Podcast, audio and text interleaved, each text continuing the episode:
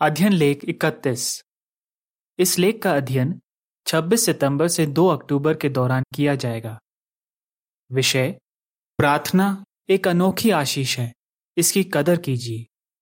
ये लेख भजन 141 के दो पर आधारित है, जहाँ लिखा है, तेरे सामने मेरी प्रार्थना तैयार किए हुए धूप जैसी हो। गीत सैतालीस, हर दिन यहोवा से प्रार्थना करें। एक झलक हम यहोवा का बहुत एहसान मानते हैं कि उसने हमें प्रार्थना करने का मौका दिया है। हम सभी चाहते हैं कि हमारी प्रार्थनाएँ सुगंधित धूप की तरह हो और यहोवा उनसे खुश हो। इस लेख में हम जानेंगे कि हम किन बातों के लिए प्रार्थना कर सकते हैं।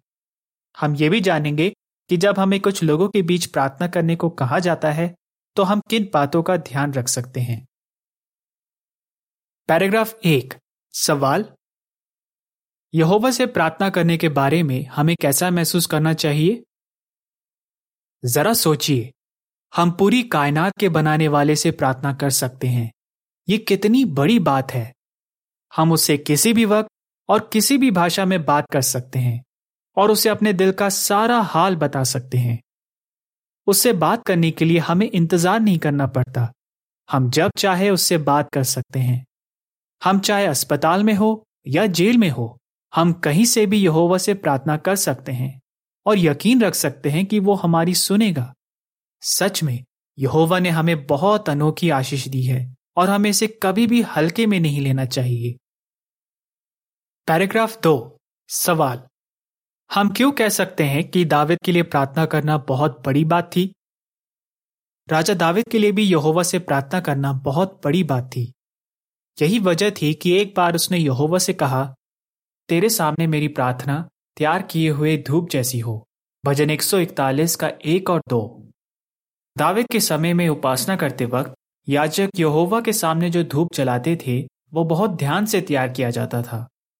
इसलिए जब दाविद ने कहा कि वो चाहता है कि उसकी प्रार्थनाएँ तैयार किए हुए धूप की तरह हो तो इससे पता चलता है कि वो भी प्रार्थना करने से पहले ध्यान से सोचता था कि वो यहोवा से क्या कहेगा। दाविद की तरह हम भी चाहते हैं कि यहोवा हमारी प्रार्थनाओं से खुश हो, इसलिए हमें सोच समझकर प्रार्थना करनी चाहिए। पैराग्राफ तीन, सवाल, हमें यहोवा से कैसे प्रार्थना करनी चाहिए और क्यों? प्रार्थना करते वक्त हमें ध्यान रखना चाहिए कि हम किससे बात कर रहे हैं। हमें यूँ ही कुछ भी नहीं कह देना चाहिए, बल्कि यहोवा से आदर से बात करनी चाहिए। हम उन शानदार दर्शनों को याद रख सकते हैं, जो यशाया यहजिकिल दानियल और योहन्ना ने देखे थे। उन सभी दर्शनों में यहोवा को एक महान राजा की तरह दिखाया गया था। यशाय ने दर्शन में यहोवा को एक बहुत ही ऊँची राजगति पर बैठे देखा। यशाया छह का एक से तीन। यहजिकल ने देखा कि यहोवा अपने स्वर्गीय रथ पर बैठा हुआ है और उसके चारों तरफ़ ऐसी रौनक फैली हुई है जैसी मेघ धनुष में होती है। यह जिकल एक का छब्बीस से अट्ठाईस। दानियल ने दर्शन में अति प्राचीन को देखा, जिसकी पोशाक बर्फ़ जैसी उजली थी और जिसकी राजगद्दी से आग की ज्वाला निकल रही थी। दानियल सात का नौ और दस। और यहोन्ना ने यहोवा को एक राजगद्दी पर बैठे देखा, जिसके चारों तरफ़ एक मेघ धनुष था, जो दिखने में हरे रंग के एक कीमती रत्न की तरह लग रहा था। जब हम इस बात को ध्यान में रखेंगे कि यहोवा कितना महान है तो हम समझ पाएँगे कि प्रार्थना करना कितनी बड़ी बात है। और हमें उसे आदर से बात करनी चाहिए। पर हमें किन बातों के लिए प्रार्थना करनी चाहिए? तुम इस तरह प्रार्थना करना। पैराग्राफ चार। सवाल। प्रार्थना करने के बारे में हम मत्ती छह के नौ और दस से क्या सीख सकते हैं? मत्ती छह के नौ और दस में लिखा है, इसलिए तुम इस तरह प्रार्थना करना। हे हमारे पिता, तू जो स्वर्ग में है, तेरा नाम पवित्र किया जाए। तेरा राज आए, तेरी मर्ज़ी जैसे स्वर्ग में पूरी होती है, वैसे धरती पर भी पूरी हो। पहाड़ी उपदेश देते वक्त यीशु ने अपने चेलों को सिखाया कि उन्हें किस तरह प्रार्थना करनी चाहिए, जिससे यहोवा खुश हो। उसने कहा, तुम इस तरह प्रार्थना करना। और फिर सबसे पहले उन बातों का ज़िक्र किया जो ज़्यादा ज़रूरी है, यानी ये कि परमेश्वर का नाम पवित्र हो, उसका राज आए, जो उसके दुश्मनों को मिटा देगा और उसने धरती और इंसानों के लिए जो सोचा है, वो पूरा हो। ये सभी बातें परमेश्वर के मकसद से जुड़ी हुई है, और जब हम इन बातों के बारे में प्रार्थना करेंगे तो इससे पता चलेगा कि ये हमारे लिए बहुत मायने रखती है। पैराग्राफ पाँच, सवाल, क्या हम अपने लिए भी प्रार्थना कर सकते हैं? इसके बाद यीशु ने सिखाया कि हम अपने लिए भी प्रार्थना कर सकते हैं। हम यहोवा से कह सकते हैं कि हमारे पास हर दिन खाने को हो वो हमारे पाप माफ़ करे। जब परीक्षाएँ आए तो हम उसके वफादार रह पाए और वो हमें शैतान से बचाए। इन बातों के बारे में प्रार्थना करके हम दिखा रहे होंगे कि हम यहोवा पर निर्भर हैं और हम चाहते हैं कि वो हमसे खुश हो। पैराग्राफ छ, सवाल। ईशु ने जिन बातों के बारे में प्रार्थना करना सिखाया था, क्या हमें सिर्फ़ उन्हीं के बारे में प्रार्थना करनी चाहिए? समझाइए। यीशु ये नहीं चाहता था कि उसके चेले सिर्फ़ उन्हीं बातों के बारे में प्रार्थना करें, जिनके बारे में उसने सिखाया था। कई बार यीशु ने कुछ दूसरी बातों के लिए भी प्रार्थना की, जो उस वक्त उसके मन में चल रही थी। यीशु की तरह, हम भी यहोवा को अपनी चिंताएँ बता सकते हैं। जैसे, हम सही फैसले लेने के लिए यहोवा से बुद्धि मांग सकते हैं। या अगर कोई काम या ज़िम्मेदारी पूरी करना हमें मुश्किल लगता है तो हम यहोवा से प्रार्थना कर सकते हैं कि हम अच्छे से समझ पाए कि उसे कैसे करना है। माता पिता अपने बच्चों के लिए प्रार्थना कर सकते हैं और बच्चे अपने माता पिता के लिए। हमें अपने बाइबल विद्यार्थियों और उन लोगों के लिए भी प्रार्थना करनी चाहिए, जिन्हें हम गवाही देते हैं। लेकिन प्रार्थना करते वक्त हमें हमेशा यहोवा से कुछ ना कुछ मांगते नहीं रहना चाहिए। पैराग्राफ छह से संबंधित तस्वीर के बारे में। एक भाई अपनी पत्नी के साथ प्रार्थना कर रहा है कि उनकी बेटी स्कूल में सुरक्षित रहे, उसके ससुर बीमारी से लड़ पाए और उनकी बाइबल विद्यार्थी अच्छी तरह सीखती रहे। चित्र शीर्षक। एक पति अपनी पत्नी के साथ किन बातों के लिए प्रार्थना कर सकता है? पैराग्राफ सात। सवाल। प्रार्थना करते वक्त हमें यहोवा की तारीफ़ क्यों करनी चाहिए? प्रार्थना करते वक्त हमें यहोवा की तारीफ़ भी करनी चाहिए। वो भला है। और माफ़ करने को तत्पर रहता है। वो दयालु और करुणा करने वाला परमेश्वर है। क्रोध करने में धीमा, अटल प्यार से भरपूर और विश्वास योग्य है। भजन छियासी का पाँच और पंद्रह। जब हम इस बारे में सोचेंगे कि यहोवा किस तरह का परमेश्वर है और वो क्या कुछ करता है तो खुद ही हमारा दिल करेगा कि हम उसकी तारीफ़ करें। उससे ज़्यादा तारीफ़ के काबिल और कोई नहीं। पैराग्राफ आठ। सवाल, हम किन बातों के लिए यहोवा का धन्यवाद कर सकते हैं? यहोवा की तारीफ़ करने के अलावा, उसने हमें जो कुछ दिया है, उसके लिए हमें उसका धन्यवाद करना चाहिए। जरा सोचिए, यहोवा ने हमें कितना कुछ दिया है? उसने कितने सारे रंग बिरंगे फूल बनाए हैं? हमें खाने के लिए तरह तरह की स्वादिष्ट चीज़ें दी हैं, और हमें ऐसे दोस्त दिए हैं, जिनके साथ समय बिताकर हमें बहुत मज़ा आता है। उसने हमारे लिए और भी बहुत कुछ किया है, और वो भी बस इसलिए कि वो चाहता है कि हम खुश रहे। भजन 104 के 12 से 15 में लिखा है, पानी के पास आकाश के पंछी बसेरा करते हैं, घनी डालियों पर बैठे गीत गाते हैं। वह अपनी ऊपरी कोठरियों से पहाड़ों को सींचता है, तेरी मेहनत के फल से धरती भर गई है। वो मवेशियों के लिए घास और इंसानों के इस्तेमाल के लिए पेड़ पौधे उगाता है। ताकि ज़मीन से खाने की चीज़ें उपजे। दाक मदिरा मिले, जिससे इंसान का दिल मगन होता है। तेल मिले, जिससे उसका चेहरा चमक उठता है। रोटी मिले, जिससे नश्वर इंसान का दिल मज़बूत बना रहता है। और आय चौबीस में लिखा है, हे यहोवा, तेरे काम अनगिनत है। तूने ये सब अपनी बुद्धि से बनाया है। धरती तेरी बनाई चीज़ों से भरपूर है। सबसे बढ़कर यहोवा ने हमें बाइबल और कई सारे प्रकाशन दिए हैं और भविष्य के लिए एक बेहतरीन आशा दी है। हम इनके लिए भी यहोवा का धन्यवाद कर सकते हैं। पैराग्राफ नौ, सवाल, अगर हम यहोवा का धन्यवाद करना भूल जाते हैं तो हम क्या कर सकते हैं? यहोवा हमारे लिए बहुत कुछ करता है, लेकिन कई बार शायद हम उससे शुक्रिया कहना ही भूल जाए। अगर आपके साथ भी ऐसा होता है तो आप क्या कर सकते हैं? आप यहोवा से जिन बातों के लिए प्रार्थना करते हैं, उन्हें लिखकर रख सकते हैं और फिर समय समय पर देख सकते हैं कि यहोवा ने किस तरह आपकी प्रार्थनाओं को जवाब दिया है। तब आप उन बातों के लिए यहोवा का धन्यवाद कर पाएँगे। पहला थिस्लोनिकियो पाँच के सत्रह और अठारह में लिखा है, लगातार प्रार्थना करते रहो। हर बात के लिए धन्यवाद दो। मसीह यीशु में तुम्हारे लिए परमेश्वर की यही मर्ज़ी है। जब हम किसी के लिए कुछ करते हैं और वो आकर हमारा धन्यवाद करता है तो हमें कितनी खुशी होती है।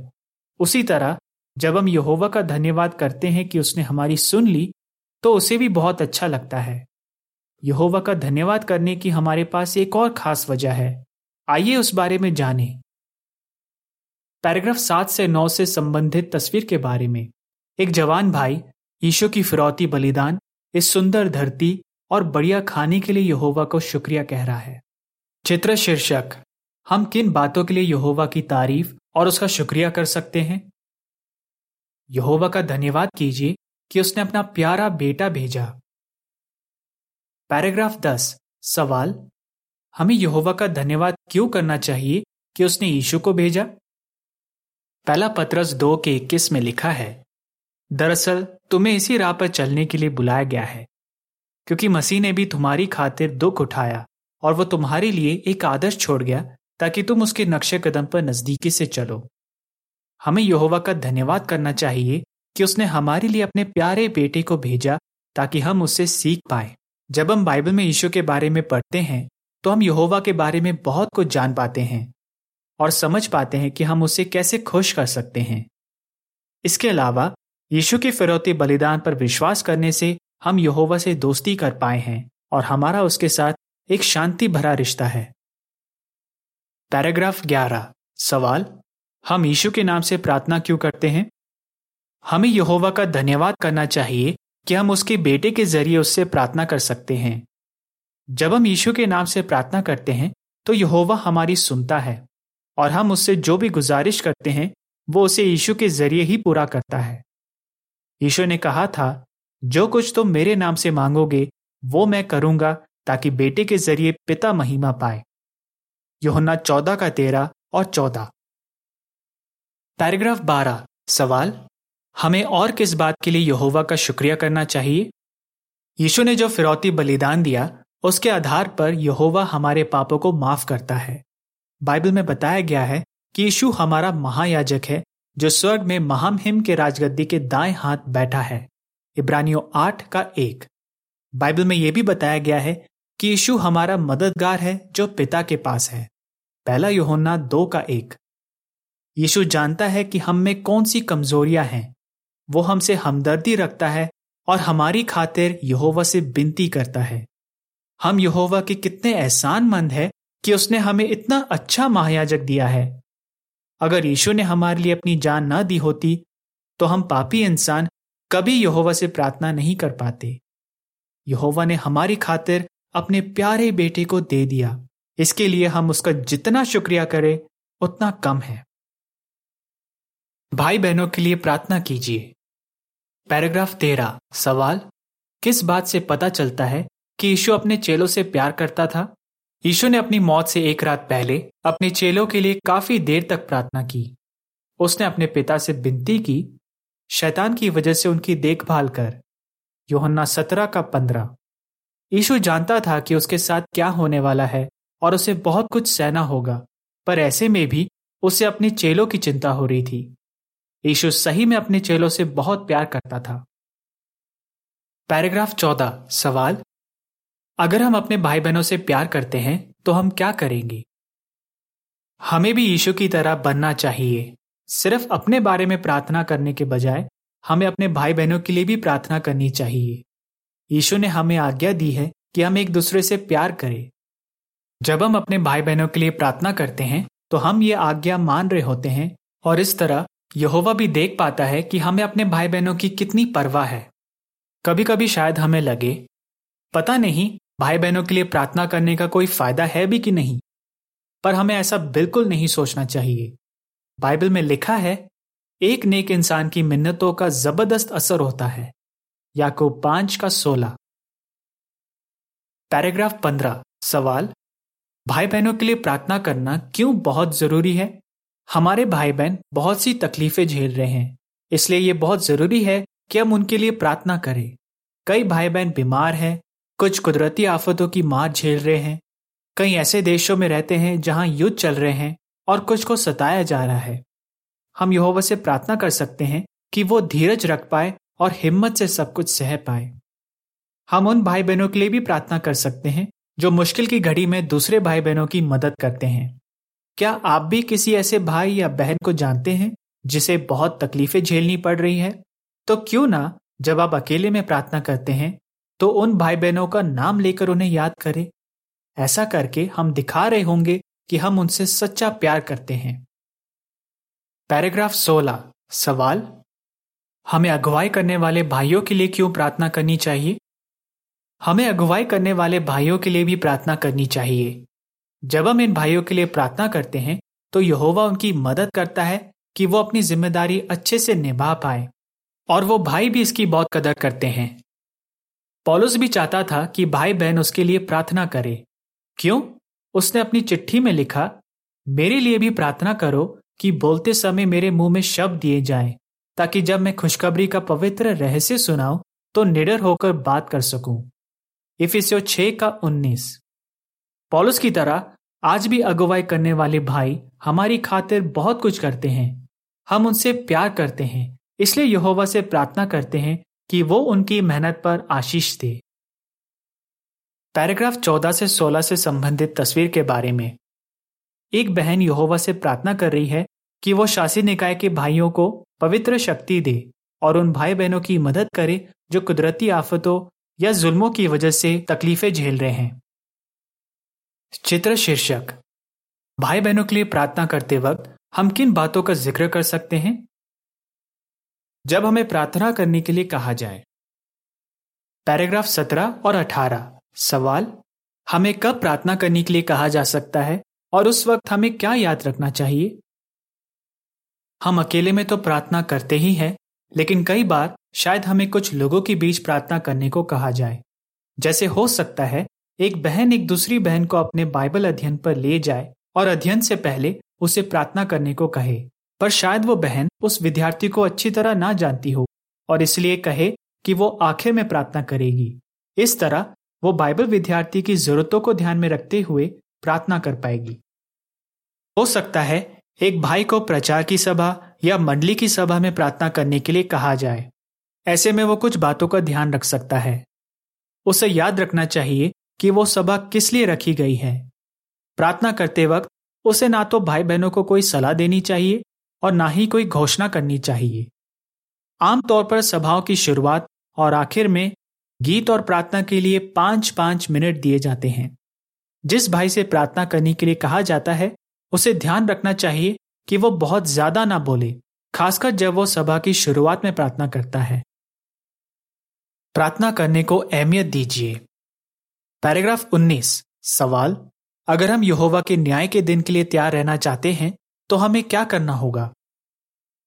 यहोवा के न्याय का दिन बहुत करीब है, इसलिए आज प्रार्थना करना पहले से कहीं ज़्यादा ज़रूरी है। यीशु ने भी कहा था, इसलिए आँखों में नींद ना आने दो। और हर घड़ी प्रार्थना और मिन्नत करते रहो, ताकि जिन बातों का होना तय है, उन सबसे तुम बच सको और इंसान के बेटे के सामने खड़े रह सको। लुका 21 का 36 अगर हम यहोवा से प्रार्थना करते रहे तो हमारा विश्वास बढ़ेगा और जब उसका दिन आएगा तो हम उसके लिए तैयार होंगे। पैराग्राफ 20 सवाल, हमें क्या करना होगा ताकि हमारी प्रार्थनाएँ सुगंधित धूप की तरह हो? इस लेख में हमने क्या क्या सीखा? यहोवा से प्रार्थना करना बहुत बड़ी बात है। हमें ध्यान रखना चाहिए कि हम उन बातों के बारे में प्रार्थना करना ना भूले जो ज़्यादा ज़रूरी है, यानी वो बातें जो यहोवा के मकसद से जुड़ी हुई हैं। हमें यहोवा का धन्यवाद करना चाहिए कि उसने हमारे लिए अपना बेटा भेजा और बहुत जल्द वो अपना राज लाने वाला है। हमें अपने भाई बहनों के लिए भी प्रार्थना करनी चाहिए और हम इस बारे में भी प्रार्थना कर सकते हैं कि हमारी जरूरतें पूरी हो और हमारा विश्वास बढ़े। जब हम सोच समझकर प्रार्थना करेंगे तो इससे पता चलेगा कि हम इस अनोखी आशीष की कितनी कदर करते हैं और तब हमारी प्रार्थनाएँ सुगंधित धूप की तरह होंगी और यहोवा उनसे खुश होगा। आपका जवाब क्या होगा? हम किन बातों के लिए प्रार्थना कर सकते हैं? हमें अपने भाई बहनों के लिए प्रार्थना क्यों करनी चाहिए? अगर हमें कुछ लोगों के बीच प्रार्थना करने को कहा जाए तो हमें क्या ध्यान में रखना चाहिए? गीत पैंतालीस। मेरे मन के विचार। लेख समाप्त।